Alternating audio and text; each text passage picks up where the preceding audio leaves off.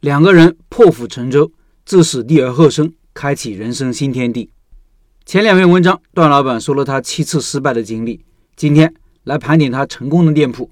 看看开成一家超高盈利的店铺做对了什么，天时地利人和分别是什么。我们学习就要这样，首先知道不要做什么，这就是分享失败案例的价值，然后知道要做什么，这就需要成功案例来启发。只知道失败案例并不会让你走上成功之路，而成功案例却可以告诉你此路是通的。段老板说，今天分享一下我开成功的两个店。第一个是财大北苑店，这个店是2017年6月去找的档口，位置在北苑梧桐餐厅3楼6号档口。5号6号档口常年空着，没人接手，稀里糊涂我们就在这个位置开始了我们的开店生涯。我懂营销，懂市场，但是不会干活，表弟也没有经验，但是他肯学肯干。那时我们都是没有退路的人，我刚结婚已经辞职，而他媳妇马上就生孩子，可以说开这个店就是置死地而后生，背水一战。最后这个店成功了，还一直活到了今天。这个店能活下来并且生意越来越好，我总结了以下几点。第一，两个人都没钱，所以开店花的每一分钱都是小心翼翼，能省则省，省下来就是利润，所以开店需要合伙人目标一致，看重成本。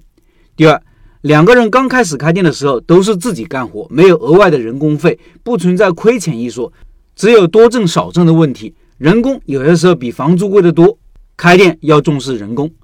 第三，开店前期舍得花钱，原价16块，第一天卖8块，第二天卖10块，第三天12块，第四天14块，然后依次维持在14块，做加1元送可乐的活动，那时候没算过成本，但是活动结束后月营业额基本维持在8万左右。我一直觉得一开始不要太在意利润，一天卖50份，每份省2块钱的成本，不如等到做一天500份，每份省1块钱的成本。有舍才有得，酒香也怕巷子深，先把知名度和口碑做起来。第四，合伙开店需要利益绑定，最好有一个人能拍板，避免理念不合分道扬镳。第五，不断打破自己的上限，一开始觉得一天3000到头了，后来做到5000，感觉应该到头了，没想到最高一天能做1万多，与其否定，不如积极思考怎么做，别人能做到的理论上我们也能做到，大家都是普通人。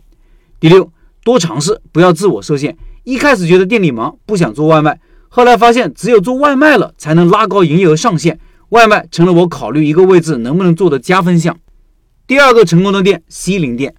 ，2020年1月签的合同，5月份才开业，7月放假，营业2个月还是挣了一点点，于是一开就是2年半，现在平均一天也要卖300多份。这个店对我有什么启发呢？第一，这个时候出餐已经标准化，我找了个小兄弟帮我干了2年，工资从3500一直加到了5500。一个店如果有稳定的员工更容易成功。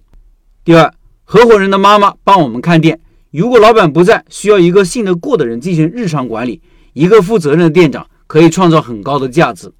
第三，对优秀的店员要舍得给钱，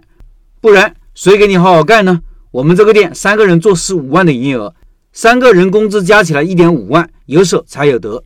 第四，及时解决店里的困难，生意太好了以后，我们就从外卖店备菜过去，减轻了店里的工作量，店里以售卖为主，所有的问题最后都是老板的问题，不要逃避。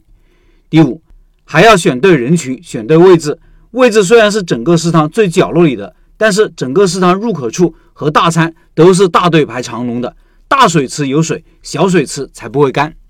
开一个成功的店需要天时地利人和。天时是什么？9月份开学是人数最多的时候，大一的学生是最值得投资的人群，一吃就是4年。一些产品是有季节性的，比如麻辣烫什么的，冬天销量往往是最高的。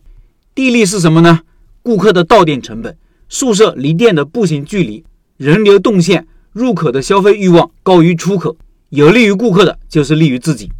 人和是什么呢？能和员工协作共赢，深受顾客喜爱，得到家人朋友员工的支持，都是人和。开店很难，我有过很多失败的经历，以后还可能失败很多次。我分享自己的经历不是为了博取同情，这个世界不会同情弱者，我只是希望我的分享能让一些人少走一些弯路，哪怕只有一个，那我觉得我的分享就值了。以上是段老板的分享。3月份的拜师学艺项目就是段老板的瓦香鸡米饭。对学习瓦香鸡感兴趣老板，可以扫码加入直播群，和段老板直接交流。音频下方有二维码，找个靠谱师傅，开店少走弯路。